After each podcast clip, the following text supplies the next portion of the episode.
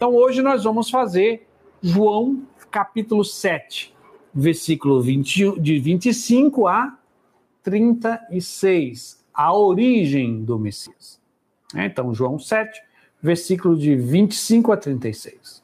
Mas antes disso, vamos pedir à Virgem Maria que nos ajude nessa noite a comunicar de uma forma clara e concreta a pessoa de nosso Senhor Jesus Cristo. Ave Maria, cheia de graça, o Senhor é convosco. Bendita sois vós entre as mulheres, bendito é o fruto do vosso ventre, Jesus. Santa Maria, Mãe de Deus, rogai por nós, pecadores, agora e na hora de nossa morte. Amém. Então, João capítulo 7, versículos de 25 a 36 quem está acompanhando no livro é o 19 capítulo, porque agora nós estamos na 19 live. Então vamos lá.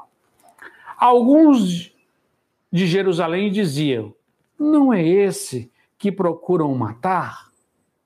Eis que fala publicamente nada lhe dizem. Porventura as autoridades reconheceram ser ele o Cristo? Mas nós sabemos de onde é esse, ao passo que ninguém saberá onde será o Cristo quando ele vier. Então, em alta voz, Jesus ensinava no templo, dizendo: Vós me conheceis e sabeis de onde eu sou. No entanto, não vim por própria vontade, mas é verdadeiro aquele que me enviou e que não conheceis. Eu, porém, o conheço, porque venho de junto dele e foi ele quem me enviou. Procuravam então prendê-lo, mas ninguém lhe pôs as mãos, porque não não chegara a sua hora. Muitos, porém, dentre o povo creram nele e diziam: Quando Cristo vier, fará porventura mais sinais do que esse o fez? Os fariseus perceberam que o povo murmuravam tais coisas sobre Jesus. E eles enviavam alguns guardas para prendê-lo. Disse então Jesus: Por pouco tempo estou convosco, e vou para aquele que me enviou. Vós me procurareis e não me encontrareis. E onde eu estou, vós não podeis vir. Disseram então entre si os discípulos: Para onde irá ele, que não podemos encontrar? Irá por acaso aos dispersos entre os gregos para ensinar aos gregos? Que significava esta palavra que nos disse: Vós me procurareis e não me encontrareis, e onde eu estou, vós não podeis vir. Palavra da salvação. Glória a vós, Senhor. Então, nós vamos continuando as nossas lives. Agora estamos nesse nesse capítulo, nesse bicapítulo, capítulo 7 e capítulo 8, que tem toda uma contextualização que nós vamos fazer um pequeno retorno no início, né, para que a gente possa acompanhar. O texto acima continua nossa caminhada pelo bloco do texto que compõe os capítulos 7 e 8. Nesse bloco, existe uma coletânea de várias discussões de Jesus com as autoridades judaicas, unidas pelo episódio da subida de Jesus a Jerusalém para a festa das tendas. Então, lembra que na, na live passada nós explicamos bastante o que eram as festas das tendas, o significado, né? toda a importância de passado, presente e futuro, que é dentro desse pano de fundo que é a festa das tendas, que vai acontecer os capítulos 7 e 8. Todos os episódios vão estar costurados dentro do episódio da festa das tendas. A festa das tendas atraía vários judeus de fora de Jerusalém, tornando assim um lugar propício para as pregações de Jesus às multidões. Então, a, as festas judaicas de peregrinação, as três grandes festas, né? Páscoa, Pentecostes e Festa das Tendas. São três festas que, você, que os judeus eram impulsionados, orientados, animados a subirem a Jerusalém. Então, de fazerem peregrinação ao templo, né, na cidade de Jerusalém, porque Jerusalém é uma cidade santa, e o templo é o, é o centro da santidade de Jerusalém. Então, é, a festa das tendas é uma dessas três festas. Então, existia sempre uma grande multidão na festa das tendas em Jerusalém, que fazia, faria com que esse episódio criasse uma possibilidade muito grande de ser um momento de anúncio do evangelho. No texto também, vemos mais uma vez o tema da morte de Jesus. Com isso, percebe-se que os conflitos de Jesus com as autoridades judaicas estão, estão chegando ao seu clímax. Está cada vez, e o capítulo 7 e 8 você vai ver que isso vai, vai cada vez intensificar mais o conflito. Mas um comentário deixa claro a ideia do, do evangelista quando diz: eles procuravam então prendê-lo, mas ninguém lhe pôs as mãos, porque ainda não tinha chegado a hora. E esse é um tema, um termo muito significativo do Evangelho de João, a hora. Ao se referir à hora, o quarto evangelho revela que tudo está nas mãos de Deus, muito acima das decisões e atitudes humanas. Na verdade, vocês estão lembrando quando Jesus conversa com a Virgem Maria, com a sua mãe nas boldas de Canaã, o que, é que ele diz? Minha hora ainda não chegou. Agora querem prender Jesus, e vai dizer que não prenderam porque não tinham chegado a hora. Outro momento no Evangelho de João nós vamos ver também que Jesus vai dizer, não que os, os, Jesus vai afirmar que eu sou, que ele vai reafirmar a sua divindade. Os judeus vão pegar em pedras para apedrejar, para matar Jesus. Mas, mas isso não aconteceu porque ainda não tinha chegado a sua hora. E o que é a hora no Evangelho de João? É a paixão, morte e ressurreição de Jesus. Esta é a sua hora. É a hora a qual Jesus, pela qual Jesus veio para este mundo. É muito interessante quando a gente vai ver nos ícones, né, na toda a tradição oriental, quando às vezes vê o ícone do nascimento é, de Jesus, ele vai ver que Jesus numa numa manjedoura como se fosse um, um, túmulo, porque o, o, o o iconógrafo quer colocar de maneira bem clara que Jesus nasce para morrer. No batismo também você vai vendo do mesmo jeito, Jesus está dentro de uma caverna, né? Numa, né? num, num buraco. Ele veio visitar os homens para a região da morte. Ele desceu à morte. Ele veio para morrer por nós.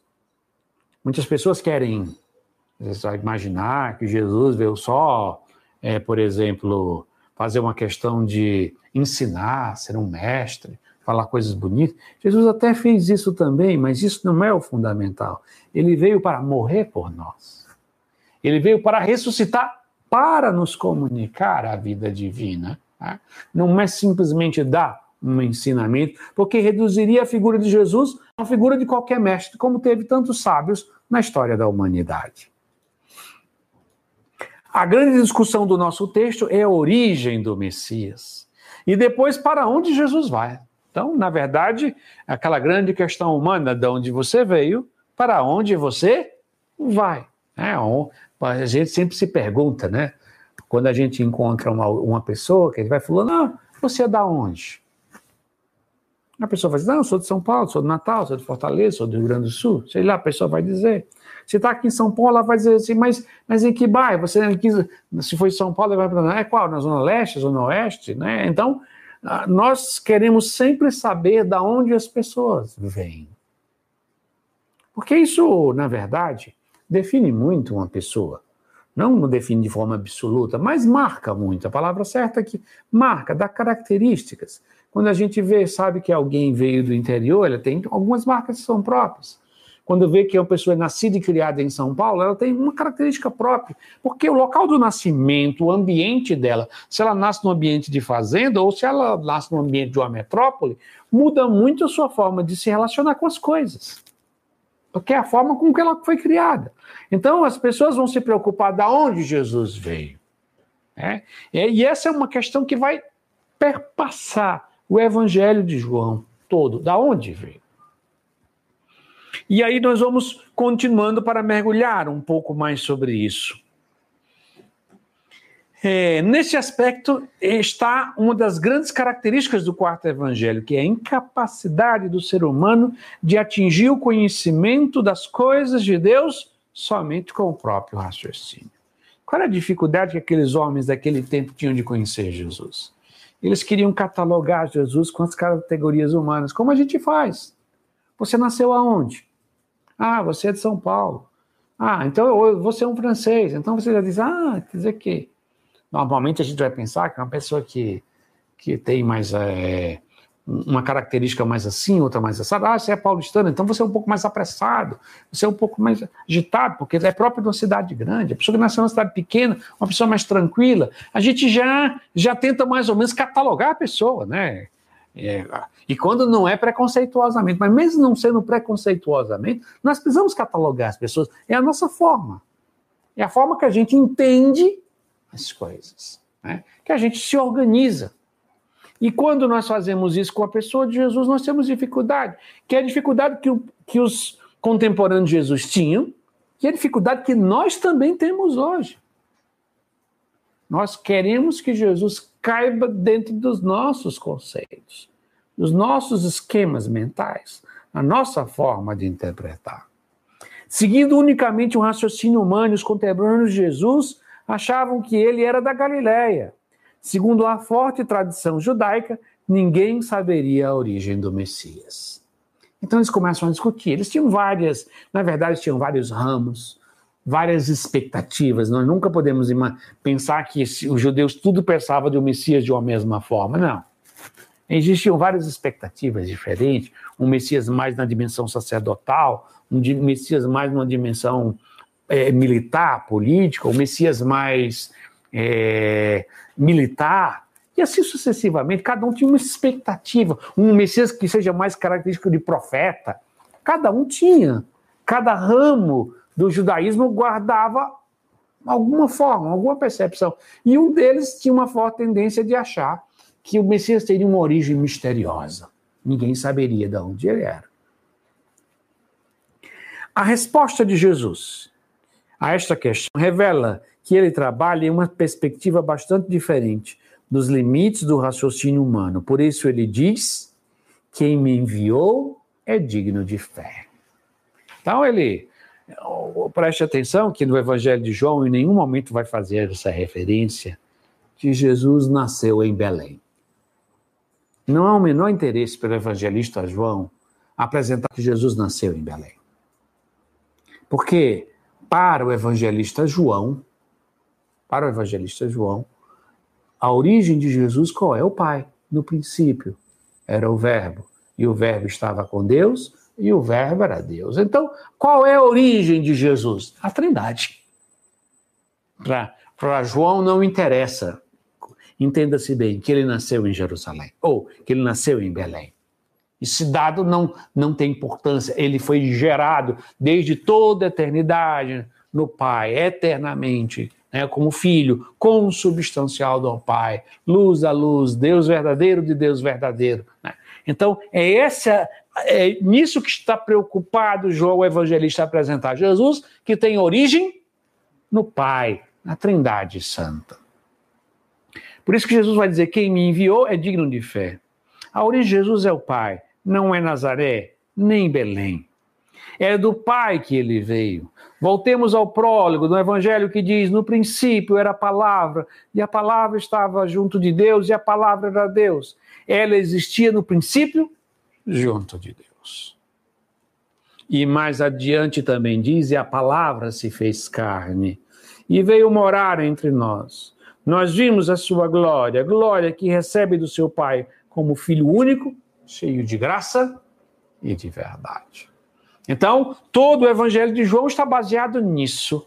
No princípio era a palavra, a palavra estava com o Pai.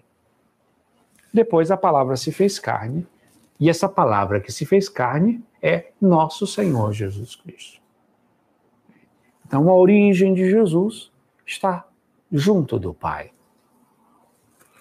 Apesar das resistências judaicas, cria-se uma divisão entre os ouvintes de Jesus. Porque uma parte deles consegue perceber nos sinais de Jesus indicadores que ele é o Messias. E eles concluem dizendo isso. Se viesse o Messias, seria de capaz de fazer sinais mais poderosos do que este está fazendo? É interessante, no Evangelho de João é sempre assim. Vai haver uma divisão entre aqueles que acreditam e aqueles que não acreditam em Jesus. Aqueles que o acolhem e aqueles que o rejeitam. Demonstra Jesus como aquele como um divisor de águas. Ou se fica de um lado ou de outro. É muito evidenciado isso no Evangelho de João. A segunda discussão do texto é sobre o destino de Jesus, quando ele diz: E lá onde estarei, vós não podereis ir. Aí imagine, já estávamos diante de um problema que era a questão da origem. Agora estávamos diante de uma segunda questão: para onde Jesus vai? Para onde ele irá? Porque Jesus, como nós sabemos, Jesus veio do Pai e retorna para o Pai. Né? É a sua Páscoa, é a sua passagem. Ele veio a este mundo né, para comunicar a nós a sua vida divina, pela morte que nos perdoa, pela ressurreição que nos dá a vida nova, ele comunica a nós a vida divina e retorna para a casa do Pai. Envia o Espírito para nos conduzir também para a casa do Pai. Então, essa é essa parábola. Jesus é esta parábola do Pai. Nascido do Pai, vem a nós. E chegando a nós, ele retorna para o Pai, formando essa parábola que a gente estudou nas nas aulas de matemática, numa parábola que tem um ponto, subir lá em cima, desce, toca no eixo e retorna. Então, ele tocou a nossa história. O Eterno entrou no tempo, o Verbo se fez carne para nos elevar à vida divina. A segunda discussão do texto é sobre esse destino de Jesus. E, de novo, os que o escutam tentam enquadrar as palavras de Jesus. Então é mais uma tentativa. Quando Jesus falou da origem, as pessoas tentam descobrir onde, a cidade onde ele nasceu.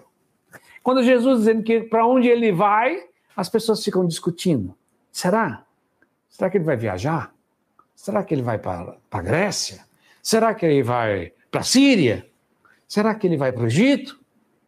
Eles é interessante. Agora é, é às vezes para olhando de fora como a gente tem um leitor, vamos dizer, assim, quase que onisciente, né? Porque é uma técnica que o leitor está conhecendo, está sabendo o que o autor está fazendo, o que os personagens. É assim que João escreve, com um autor onisciente, ou com, com o leitor. O leitor está tá, tá entendendo o do drama, mas o, os participantes não estão entendendo é o que está acontecendo.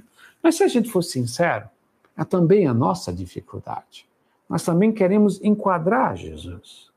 Né? Querer que ele fique um pouco parecido com aquilo que cabe na nossa cabeça.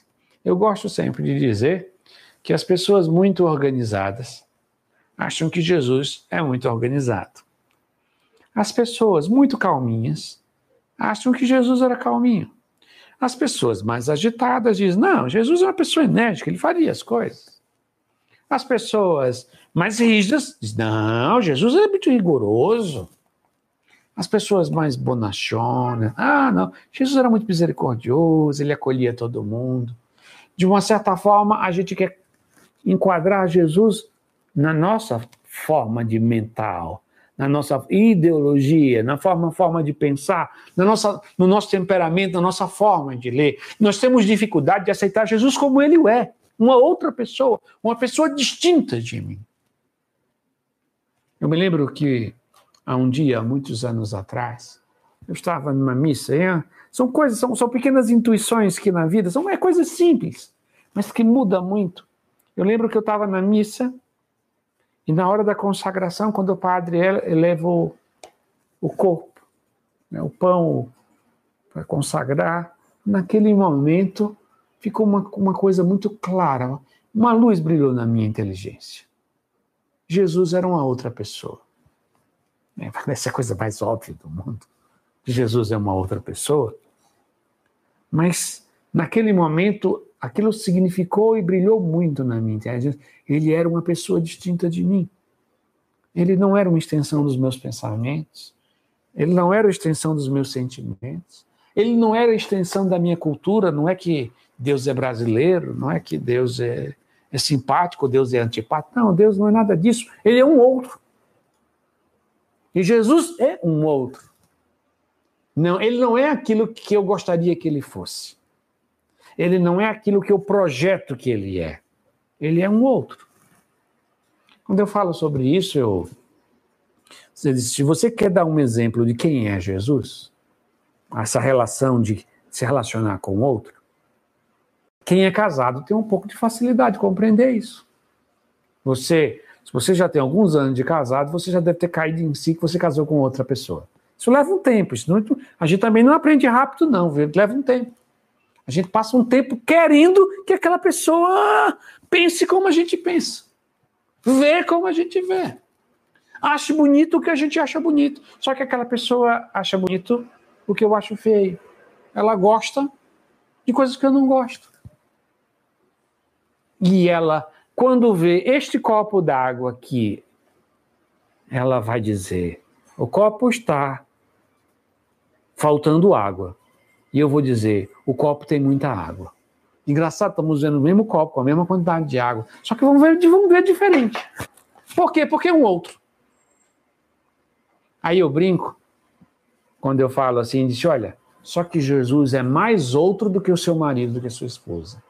Ele é mais diferente ainda. Porque ele é um outro divino. Ele tem outra natureza. Por mais que exista uma diferença entre a, a, dimensão da sexualidade masculina e feminina, que são distintas, né? Deus criou macho e fêmea distintos, de, que tem uma, uma percepção, uma, uma coisa da natureza, isso não é questão cultural, isso é uma questão de Deus criou assim, homens e mulheres diferentes, com diferenças, mas ainda pertencemos à mesma natureza. Somos seres humanos, tanto humano, tanto homem como mulher por isso têm a mesma dignidade, apesar de terem uma sexualidade diferente, uma forma de perceber, experimentar e vivenciar a vida totalmente diferente. Mas Deus ainda é outra natureza, ele é mais distinto. E é isso que os contemporâneos de Jesus estão com dificuldade. Eles estão querendo colocar Jesus no limite deles. E essa é a dificuldade que todo ser humano tem com Jesus. Ele quer rebaixar Jesus a um limite aceitável, palatável, entendível, possível. É. Tenta fazer de Jesus um Jesus bonzinho, simpático ou mais rigoroso, não importa, mas alguém assimilável. Não alguém como ele realmente é. O grande desafio é dizer: Jesus, eu quero te conhecer como tu és. Eu quero saber quem tu é. É a tua face, Senhor, é te conhecer. Te conhecer como Jesus, aquele que se andou de verdade, não aquele que está naquele que está na minha cabeça, mas aquele que andou na Galiléia, na Judéia, aquele que curou, libertou, não com as minhas ideias. A gente fica tentando, a gente tem muita ideologia, aí a gente fica impondo em Jesus ideias. É interessante que de vez em quando a gente vê isso. Não, mas porque Jesus não era preconceituoso, porque não, não, não, não, não é, não, não você está muito, é muito aquém. Você está querendo caber Jesus dentro do. Cada, cada época quis fazer um Jesus a seu modelo. Nas épocas mais rigorosas, Jesus é mais rigoroso. Nas épocas frouxas, como é a nossa, Jesus é um frouxinho, bonzinho, docinho de coco, sei lá. Mas é sempre tentando fazer alguém, é, o Jesus é, tentando fazer um Jesus politicamente correto, que só diz coisas que a nossa geração gosta de ouvir. Não, ele nem é uma coisa, nem é outra. Ele é ele mesmo. Nós precisamos ter a humildade de Jesus, eu quero te conhecer como tu és. Eu gostaria que nessa noite, ao assistir essa live, nascesse no seu coração esse desejo de conhecer o totalmente outro chamado Jesus Cristo. O totalmente diferente. Aquele que não se enquadra em lugar nenhum. É uma outra pessoa. Aquela experiência que talvez foi difícil e dolorosa que você tem com seu esposo, com sua esposa, nas pessoas do seu trabalho, em ver que eles veem as coisas diferentes que você. Você tenta resolver a situação de um jeito as pessoas estão tentando resolver do outro, porque elas são outras pessoas. Mas repito, Jesus é mais um do que todos os outros que você já conhece. Se você já conhecer uma pessoa muito diferente na sua vida, que pensa e vê as coisas muito diferente de você, lembre-se, Jesus é mais diferente ainda. Ele é o absolutamente outro. E o texto aqui continua dizendo: e de novo, os que curtam tentam enquadrar as palavras de Jesus dentro dos seus esquemas mentais. Começam a achar que Jesus era para pregar, irá pregar para os judeus que vivem espalhados pelo mundo. E isso que significa quando dizem: acaso irá a diáspora para os gregos? E chegam a dizer mais: irá ensinar os gregos?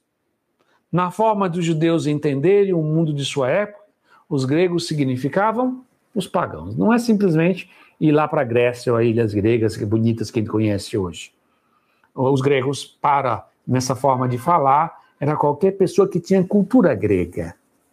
Que, na verdade, era uma cultura predominante na época de Jesus no mundo todo.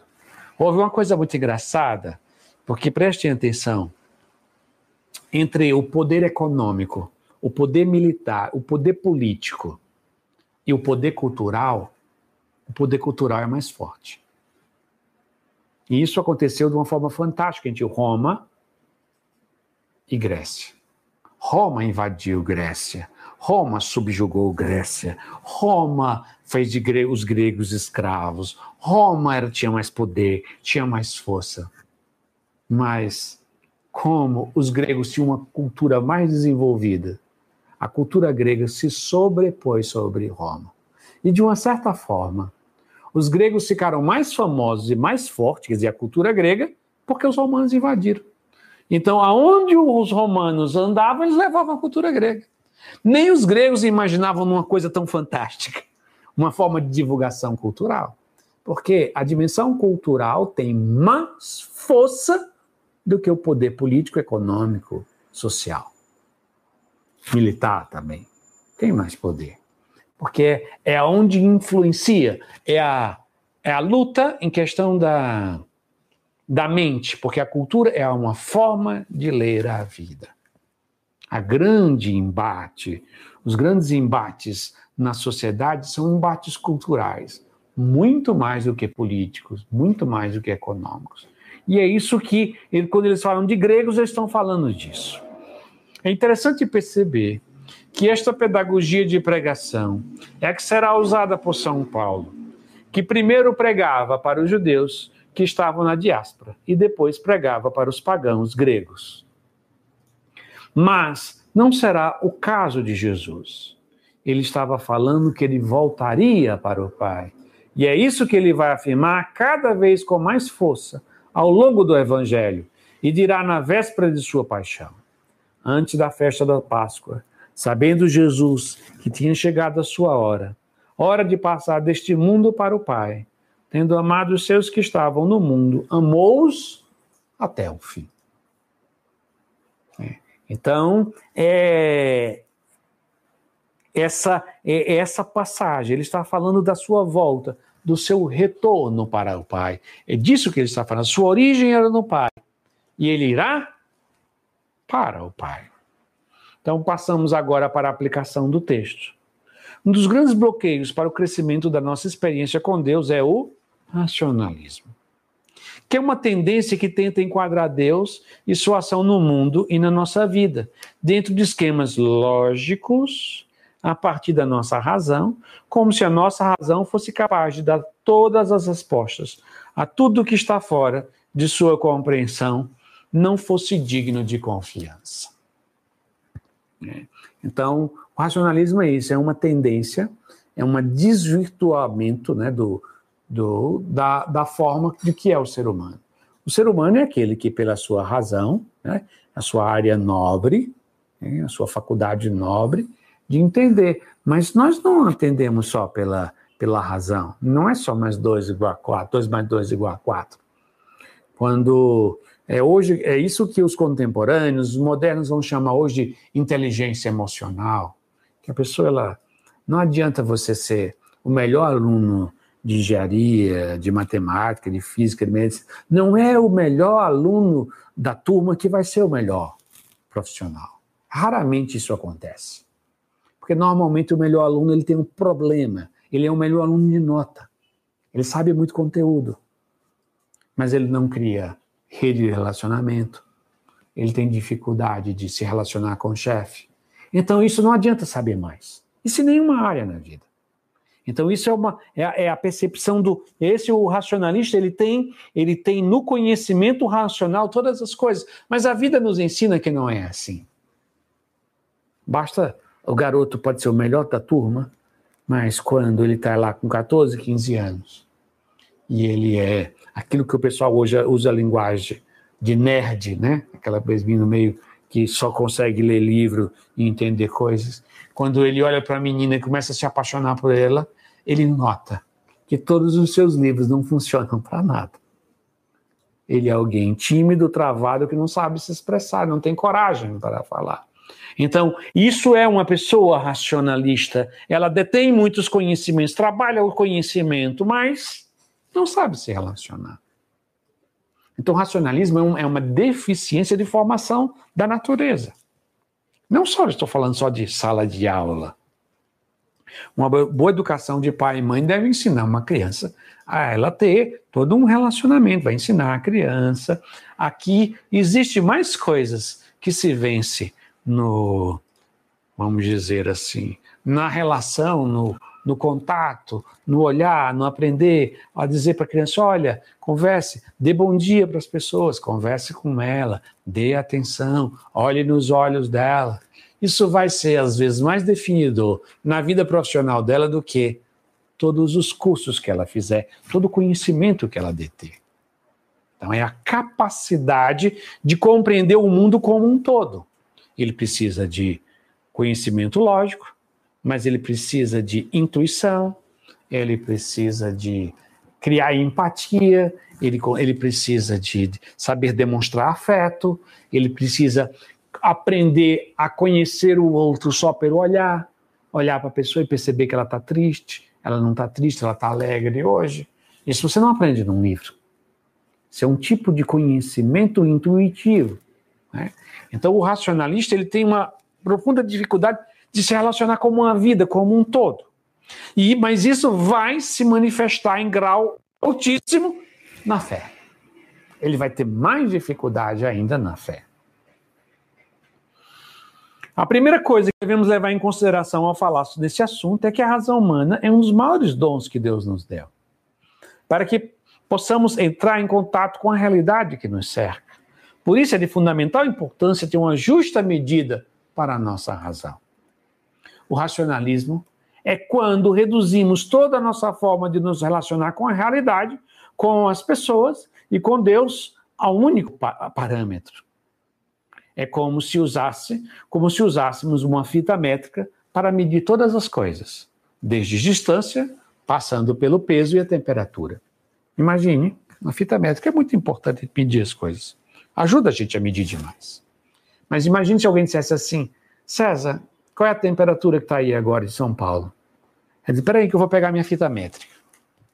A minha fita métrica vai dizer alguma coisa sobre isso? De forma nenhuma. E se eu insistir, eu vou fazer uma, uma, uma violência ao conhecimento. A razão é como uma fita métrica, ela faz muito, tem muita utilidade, mede muitas coisas, mas não mede tudo. Por isso que quando a pessoa diz assim, não, eu só acredito naquilo que me prova, não sei o quê, tá, tá, tá, então você não acredita no amor, você não acredita em várias coisas, não acredita na amizade, porque isso não tem prova. Isso não é 2 mais 2 igual a 4? Então, a fita métrica da razão é de grande utilidade quando ele é usado naquilo que é próprio. Para usar lógica, você vai estudar física, você vai fazer um curso de engenharia, você vai estudar qualquer coisa, você vai precisar da, da razão. Essa é uma fita métrica razoável, própria para aquele tipo de atividade, mas não serve para tudo. Então, quando uma pessoa usa a razão para medir e para direcionar a vida, fica uma você meio estranho. Mas quem de nós já não teve diante, ou é assim, ou já não esteve diante de uma pessoa assim, que a pessoa, ela. Alguém aconteceu alguma coisa errada, uma pessoa, é, sei lá, pode ter morrido, pode. A pessoa morreu, aí a pessoa diz assim: não, Fulano morreu. Diz, é. É, mas a gente fez tudo que podia. Então, tá tudo ótimo. Não, mas a pessoa está triste, está arrasada. Não, não, mas ele não tem pode ficar triste, não. É, não, a gente fez tudo que podia, então. Não, mas por mais que, por exemplo, eu tente ajudar uma pessoa e faça tudo o que eu possa fazer e tenha minha consciência limpa, que fez tudo o que é possível, seja para salvar fisicamente, moralmente ou espiritualmente a vida da pessoa. Se aquela pessoa se desencaminhar, não é que eu vou também virar um dramático e dizer, ah, meu Deus, a culpa é minha. Não, pode ser feito tudo. A pessoa é livre. Mas, ao cair na, na realidade em que aquela pessoa passou por isso, eu vou ficar triste. Eu não vou simplesmente dizer assim, não, fiz o que tudo está tudo resolvido. Fico triste. Eu não vou ficar arrasado, não é o fim do mundo. É igual o médico, ele vai tentar salvar uma pessoa, ele pode fazer todos os procedimentos e a pessoa morrer. Uma pessoa extremamente racionalista, ela vai ficar fria, ela vai dizer assim: não, não, fiz tudo, tá bom, tá ótimo. Tudo mais, tanto faz. Não, fiz tudo. Não me sinto culpado de nada, mas eu vou ter uma dor. Uma pessoa morreu. Alguém vai sofrer. Existe, é uma vida humana. Essa pessoa tem pai, tem mãe, tem filho. Há uma, um constrangimento, há uma dor normal, porque não é simplesmente 2 mais 2 igual a 4. Não é que eu fiz tudo e está tudo resolvido. Então, é, é, esse é o problema do racionalista. Para ele, sempre 2 mais 2 é igual a 4. Isso não cabe em tudo. É, o ser humano dotado foi dotado por Deus de corpo, instintos, sentimentos e sua alma, de todos esses dons, de alguma forma se relacionam com a realidade que nos cerca. E como, como está dentro de nós, com isso, concluímos que o racionalismo seria uma redução do ser humano, que foi dotado por Deus de grandes e variados dons, a um só aspecto, que é a razão. Né? Só a fita métrica. E ponto final para medir tudo. A fé não é de forma alguma contrária à razão, mas como vivemos em uma sociedade muito marcada pelo racionalismo, precisamos aprender a nos relacionar com as coisas e pessoas de uma forma que não seja unicamente irracional. Em especial no que diz respeito à oração, à lexo divina, à liturgia, nós quase devemos ter uma aproximação com o ser humano inteiro, com tudo que somos e que temos. Com certeza, nessa aproximação, nossa razão tem um papel fundamental e é insubstituível a razão. Mas não pode ser de nenhum, não pode ser de nenhuma forma, nenhum impedir, nem diminuir que todo o nosso ser participe do nosso processo. Quando eu gosto de uma pessoa, vamos, por exemplo, numa amizade, claro que a minha razão né, vai pensar em tudo no bom senso, na lógica, aquilo que é próprio, aquilo que é impróprio fazer com um amigo, com uma amiga, aquilo vai ter as normas, eu compreendo, mas não vai ser só isso. Haverá também a empatia, a simpatia, o desejo de, de estar com uma pessoa que a, que, nos, que a gente quer agradar, que a gente quer ser, demonstrar um afeto genuíno, sério, autêntico por aquela pessoa. Então, quando nos relacionamos com aquela pessoa, nos relacionamos como um todo. E é isso que a fé faz quando nós nos relacionamos com Jesus. A fé nos impulsiona a nos relacionarmos com Jesus com a nossa razão, com a nossa imaginação, com os nossos afetos, com todo, com o nosso corpo, com todo o nosso ser. Nós só temos autêntica fé na pessoa de Jesus quando desenvolvemos esse relacionamento. É por isso que Santa Teresa vai desenvolver aquilo que ela chama de trato de amizade entre duas pessoas. E ela vai falar muito da sacratíssima humanidade, o desenvolver o amor, o afeto, o relacionamento com, com o Jesus que se fez homem e habitou no meio de nós. Então, com a humanidade de Jesus Cristo. Então, continuando o texto, Precisamos buscar na nossa oração, na leitura da palavra, na liturgia, um relacionamento com uma pessoa que essa busca nos faça crescer no conhecimento de Deus, não como uma informação, mas como um conhecimento afetivo, que nos faz ter uma aproximação amorosa de Deus.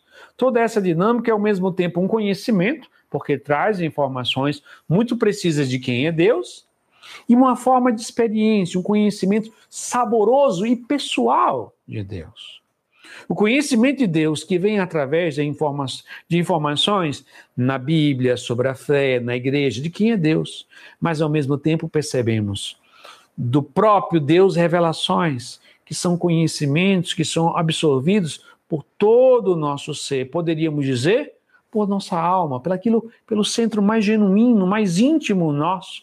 Vai tocando o mistério de Deus. Aí nós vamos tocando esse. É um, é um relacionamento, é um relacionamento de coração a coração. Poderíamos dizer de alma a alma, de, de amizade, onde todo o nosso ser se inclina para Jesus porque o ser dele já se inclinou para nós.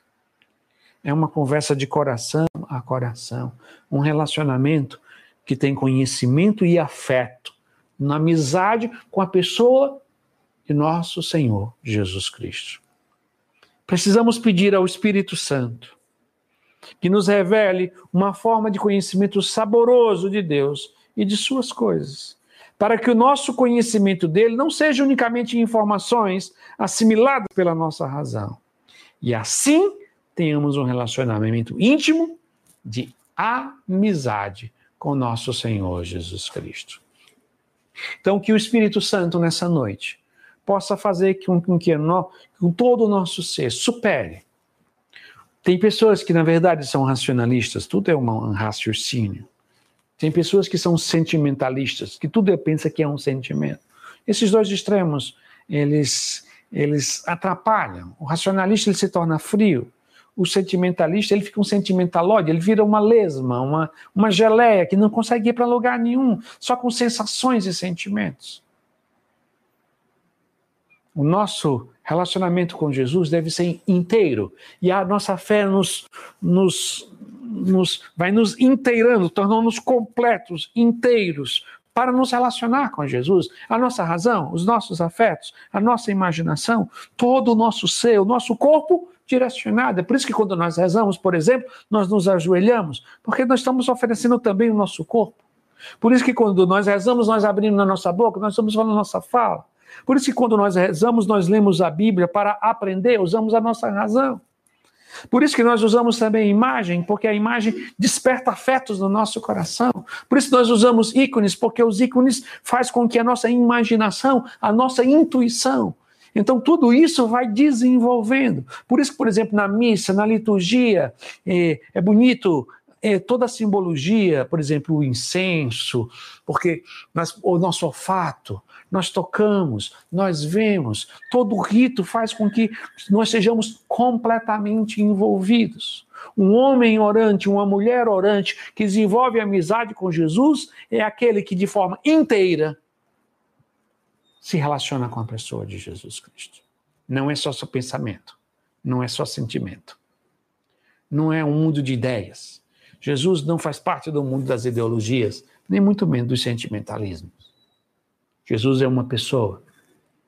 E que o Espírito Santo faça-nos ter uma experiência com a pessoa de nosso Senhor Jesus Cristo. Porque é o Espírito Santo que ativa a virtude da fé dentro de nós. E a fé unifica o nosso ser numa adesão, numa amizade com a pessoa de nosso Senhor Jesus Cristo. Amém.